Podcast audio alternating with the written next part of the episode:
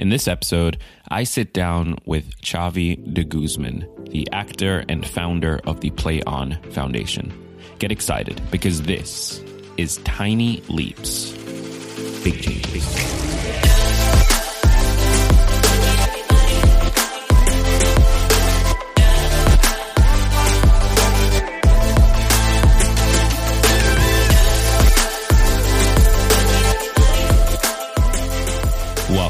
To another episode of Tiny Leaps, Big Changes, where I share simple strategies you can use to get more out of your life.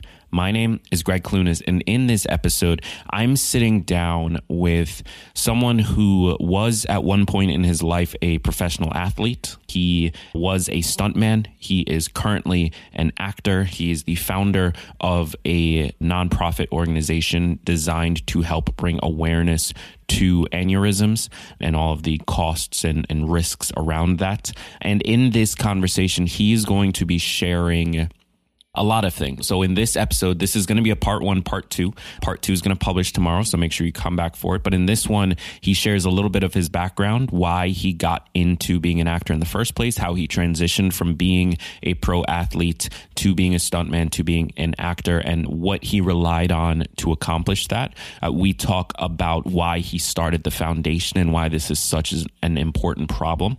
And we also talk about how he finds certainty in the projects that he takes on, how he finds certainty in his path, how he chooses the direction that he wants to take his life and his career, which is something I personally struggle with. So I know that that part is going to be super helpful. And then finally, we talk about the role that mentorship and coaching has played in his career thus far and his life thus far. So this should be a super good episode. Now, before we jump into it, support for this episode comes from TLBC Plus. If you've been listening to this podcast for a little while and want to take your personal development to the next level, then check out TLBC Plus. As a member, you'll get access to an exclusive community of listeners who are all dedicated to creating change in their lives. Each month, we do a Zoom call together to set goals, check in with each other, and hold each other accountable. Then we share our wins, losses, and lessons learned inside the private community.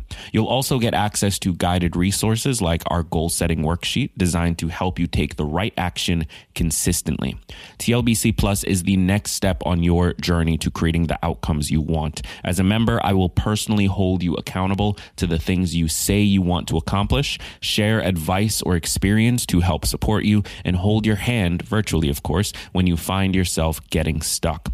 You can join TLBC Plus today for just $5. And if you aren't happy, within 30 days, a full refund will be offered. Head over to www.tinyleapsplus.com today to learn more. That's www.tinyleapsplus.com now. So, without further ado, let's get into part one of my conversation with Chavi de Guzman. And again, if you enjoy this conversation, part two will be publishing tomorrow. So, make sure you come back for that. Let's do it. All right. So, I'm here with Chavi de Guzman. Chavi, thank you so much for being here. Thanks for having me. So, you are an actor, uh, you founded a foundation, a nonprofit around uh, researching neurological issues. Uh, just give us a little bit about your background, and I'd love to hear two things. One, uh, how you sort of what sparked you getting into acting, because I was looking at your I, IMDb. You've done a lot in your life. Um, you, you you were an athlete for a very long time. I don't know if you you still consider yourself that, but you've done Muay Thai kickboxing. You've done javelin in high school. Um, you've done a lot. So how did you transition to okay? You know what? I'm going to be an actor, and then uh, from that, how did you decide I want to start this foundation? Um.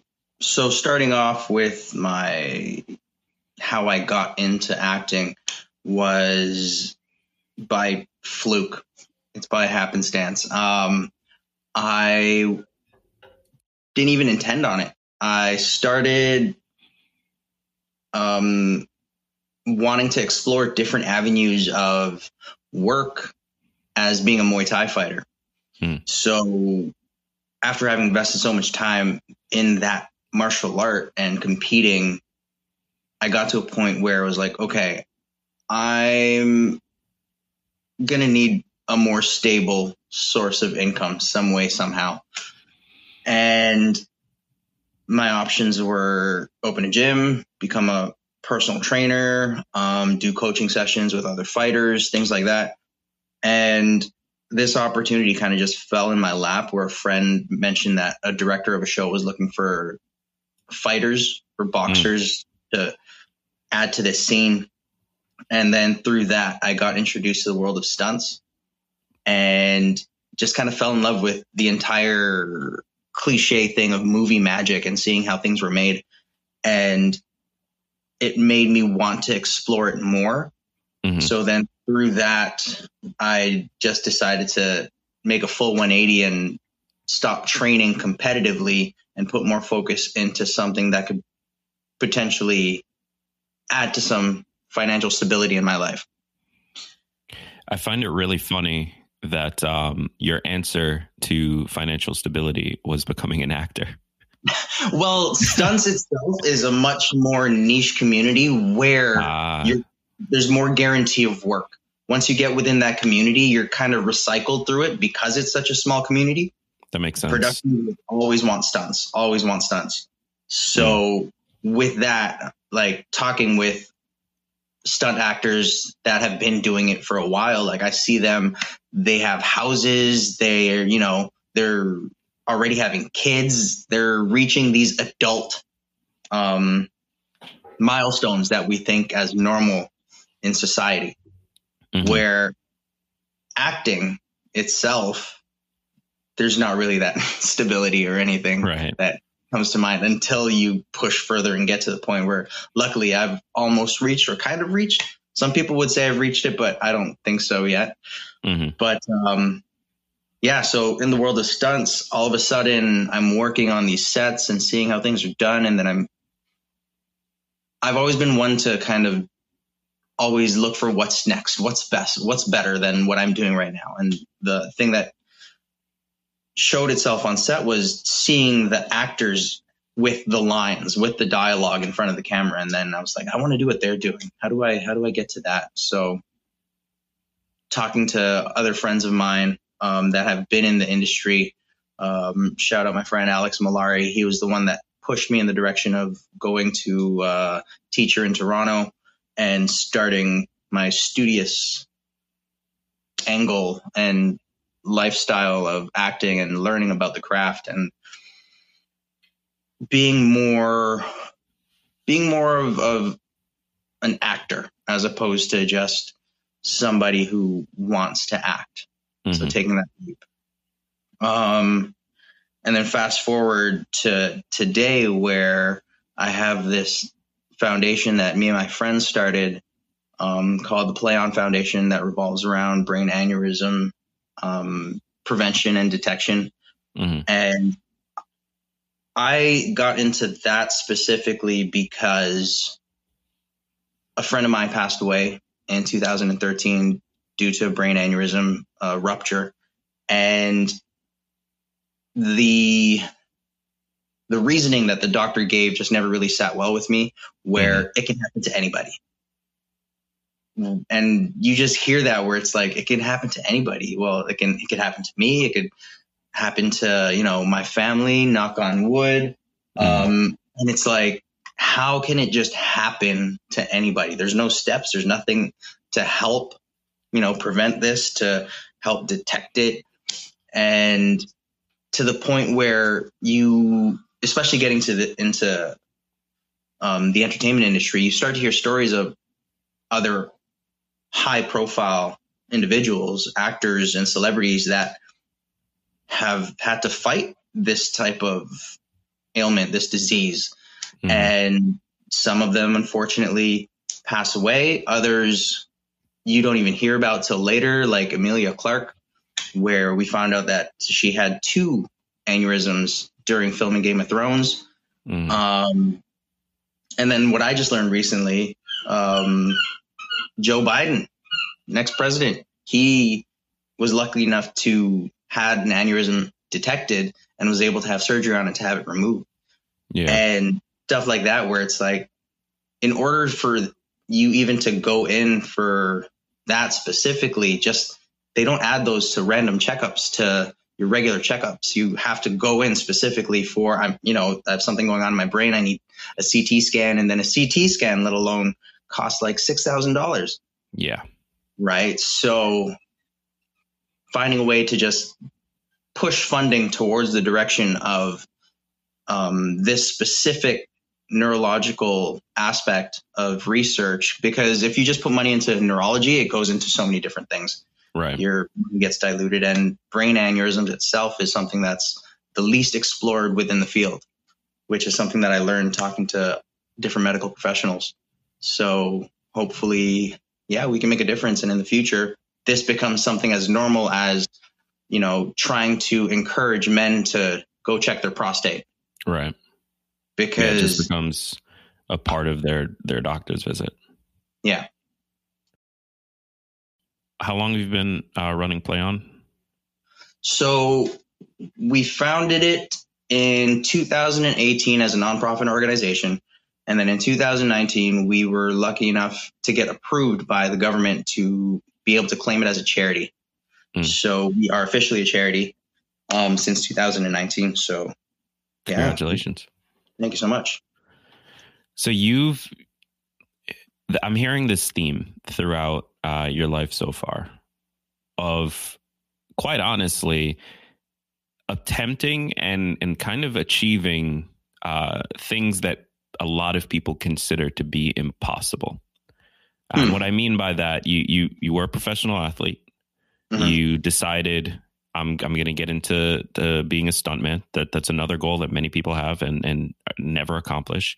Uh, mm-hmm. And then from there, you decided, you know, what, I'm going to be on screen with with actual uh, uh, with a script, and you've yeah. accomplished that as well. And now you're tackling this this huge problem that, uh, like you and all of those doctors said, it can just kind of happen to everybody, anybody at any time in your, their life with pretty much no warning and here you are tr- attempting to to make the impossible possible again by bringing awareness to it by by putting funding towards it what do you think is the what makes you go for things that seem so difficult to to accomplish um i really just kind of revolve that around my why and just kind of being passionate about my why or my purpose. Um, when I was training to be a fighter, my coach would constantly tell me, What's your goal? Mm. And my answer would constantly be um, just to be the best, just to strive to be the best. And it was like a constant reminder of there's steps to become the best. And he kind of just made that the mantra that we had. It's like, what is your goal? What are you trying to do? Mm-hmm. And just saying that just to be the best as my why, as my purpose drove that. So my goal was to be the best. And with that, I'm starting to gain acclamations at certain levels, regional champion, all the way up to national champion. And then being in, I guess, what you call the big leagues for Muay Thai and fighting in Thailand. And that was just always the goal. And then once I fell into stunts, it was I want to still. It was the same thing. I want I want to, you know, sell this story. I want to try and give all my effort into this movie magic and just be in the moment and just because as you may know like the the term it takes a village to complete a film and put it all together. Um, so with that, where it's working with the camera guys on different angles to make things look believable, and then when I fell into acting, it was the concept of I want to be an amazing storyteller. I just want to tell stories, mm-hmm. and well, let's even start with when I first decided that I wanted to pursue the entertainment industry. I'm not going to lie, the first thing that drew me in was the paycheck. The right. first time I got a paycheck for doing stunts, I was like, "This is a this is the most amount of money that I've ever held in my hand at one time." and I was like, "My it's life motivator." Is, oh my goodness! So that was the big thing. Was like, I need another one of these checks. This is what's going to give me the stability, and at the same time, be able to, you know, prove to my mom that I'm I'm doing something with my life. You don't have to worry about me so much. And then it got to the point where it became, I guess, less selfish in the sense where I didn't really care about the paycheck anymore. It was more about telling the stories. I want to tell great mm. stories. Give me a great script. Give me the opportunity to read for it. And then it, it kind of came full circle where I I don't feel slighted to say that I'm one of those actors that's now chasing fame. I am chasing fame mm-hmm. because I want to take that attention and then push it towards the charity. So my why currently, and it's been my why for the last three, four years, is to be famous to push towards that charity. Yeah. So, and there's a quote from Chadwick Boseman um, from his inauguration, not inauguration speech, uh, commencement speech, um, where he says, Don't look for a job, look for a purpose, because purpose crosses boundaries purpose crosses careers. So with that, where it's like, even when I'm writing a book, um, which I'm currently doing or trying to get through, I got caught up in it for during a, quarantine. tough journey. Yeah, and it's like I'll every time I sit down and get to a chapter, it's because I want this to be a great story. So then the attention it gets, I can bring it back towards the charity. Yeah. So my driving force is wholeheartedly 100% my purpose or what I believe to be my purpose, which is trying to leave an impact through mm. that charity. So that leads me to a question that um, I, I personally struggle with. Uh, I, I am completely open with my listeners about. Uh, I have a very hard time. Like there, I've never once with anything I do felt like this is the thing I want to be the best in the world at. This is the thing that is my purpose. This is the thing that I'm going to put everything I have into, leave it all on the field, and uh, uh, walk away having excelled at and been one of the best everything that I've done has purely been I'm interested in this in the moment. And when that moment passes, I'm no longer interested. Tiny Leaps, quite honestly, is one of the few things that have stuck around for more than uh, uh I've been hosting it for about to be five years now. That's the longest I've ever spent on any one thing. Uh, so, all of that set up to ask when you are approaching and this is something that as an actor you have to do all the time. When you are approaching a project or at any of the moments when you've made uh, pivots in your career or at uh, with this foundation how are you so certain that that is the right move? How are you so certain that that's where you should be spending your time and energy and trying to be the best at? Um i don't think there's certainty. Hmm. i'm i think i think that's something what you what you've just explained on your end i think is exactly what i'm doing where there's two quotes that come to mind when it comes to pursuing things. And the first one's from jim carrey where he says um, you can fail you can fail at something you hate so why not try something you love? Mm-hmm. and that's all it is is i'm doing this in the moment. I'm just going with it.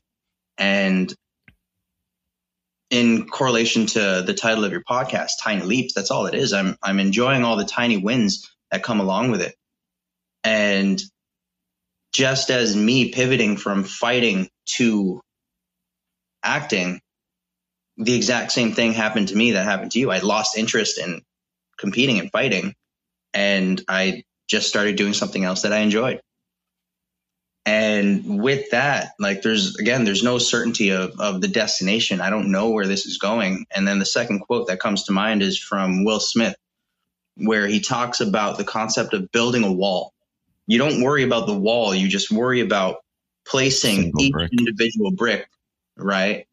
Um, and that's all you focus on. And then you repeat that process. You take another brick and you place that brick as perfectly as you can place it. And eventually you have a massive wall, a perfectly built wall because of the amount of attention that you gave to each brick. And mm. I equate each brick to being each moment in your life that you enjoy. And the final wall that you're going to get, the only thing that I can like be sure of is it's going to be a cool wall. it might not be effective. There's going to be holes in the wall, but it's going to be a cool wall, and I think I'm going to be happy with what I see because cool I've just wall been, that you built yourself. Yeah, and I just because I've been enjoying every single brick that I'm placing down and just staying in that moment as opposed to just thinking about the end goal or the certainty of it. Mm-hmm. So I think you're on the right track with just going with what it is that you enjoy. That's a beautiful way of looking at it. Um, and something else that I'm hearing from you throughout this conversation thus far is you you have a lot of it seems to me uh, mentors from afar and then of course the actual coaches and, and, people that you've worked directly with. What role has that kind of guidance from someone else who's walked the path before you, either from somebody like a Will Smith that I assume you've never actually met, or somebody like your acting coach? What role has has that kind of guidance played in your life so far? Um, there's there's two, I guess, scales in in this type of of guidance where when I first started, it was hard to listen to celebrities. Mm. And just because I, I couldn't relate to them, I didn't get it. I sure Rocky Balboa, you know, was going bankrupt and he was working on um, Sylvester Stallone star. I was working on Rocky and and he put all of his money, every single dollar. He's living in his car, and then you hear stories of like Dwayne Johnson where he only has seven bucks in his pocket at one point. Yeah. And you hear stories of like Chris Pratt living out of his van in Hawaii. And it's like, that's cool and all because I can look at my bank account at the time and say, yeah, I have peanuts. so it should be relatable, but it really wasn't. So that's why um, my buddy Alex Miller Jr., as well as Jordan Johnson-Hinds, seeing them and seeing that we grew up in the same neighborhood and the same circumstances that we all experienced and then seeing them do it was motivating to me because then mm. it really showed that I also can do this. I came exactly from where they came from. You know, we ate at the same lunch tables, we had the same classes, you know, so we had the same influences. Yet they broke apart from the mold and then they followed acting. So that's why I, I sought advice from those individuals versus looking at the interviews on YouTube and figuring mm. that out. But now in my where I'm at on my acting journey, I listen to people like um, Hugh Jackman or Willem Dafoe, and you can even throw in um, like Will Smith because even Will Smith kind of had a moment of humility in his roundtable discussion on um, the Hollywood Reporter, mm-hmm. where, for example, um, to hear um, Hugh Jackman, one of the longest running characters in cinematic history, Wolverine, he talks about not knowing when his next opportunity is going to come from. Mm. And that's something that I'm experiencing with myself now, where it's like I'm landing these major roles, then all of a sudden there's a lull, and it's like I don't know when my next paycheck's going to come. Mm-hmm. And now I can relate to that type of discussion as opposed to them talking about where they came from and what school they went to, what acting studios they recommend and stuff like that. And right. then Will Smith talking about how it was so hard for him to transition after Fresh Prince of Bel Air to the big screen because all he was to himself, not even how people perceived him, and it kind of translates in the films that you watch after Fresh Prince. He always kind of plays Will Smith. Yeah. And hearing him admit that was like, yeah, I, I don't want to be typecasted, you know?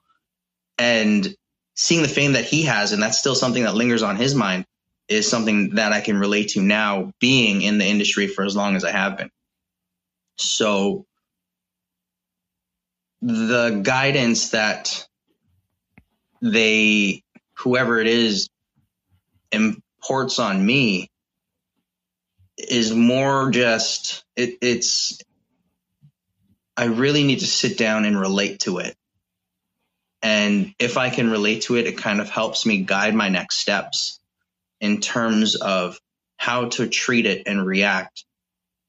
Like, for example, if I'm not booking work and I have a lull for like a year, which happened recently, mm-hmm.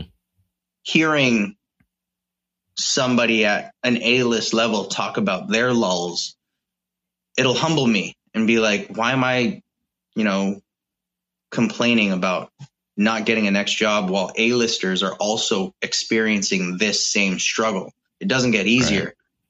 So then it allows me to kind of just reset my thinking and just really sit down with being okay with not booking for so long. Mm-hmm.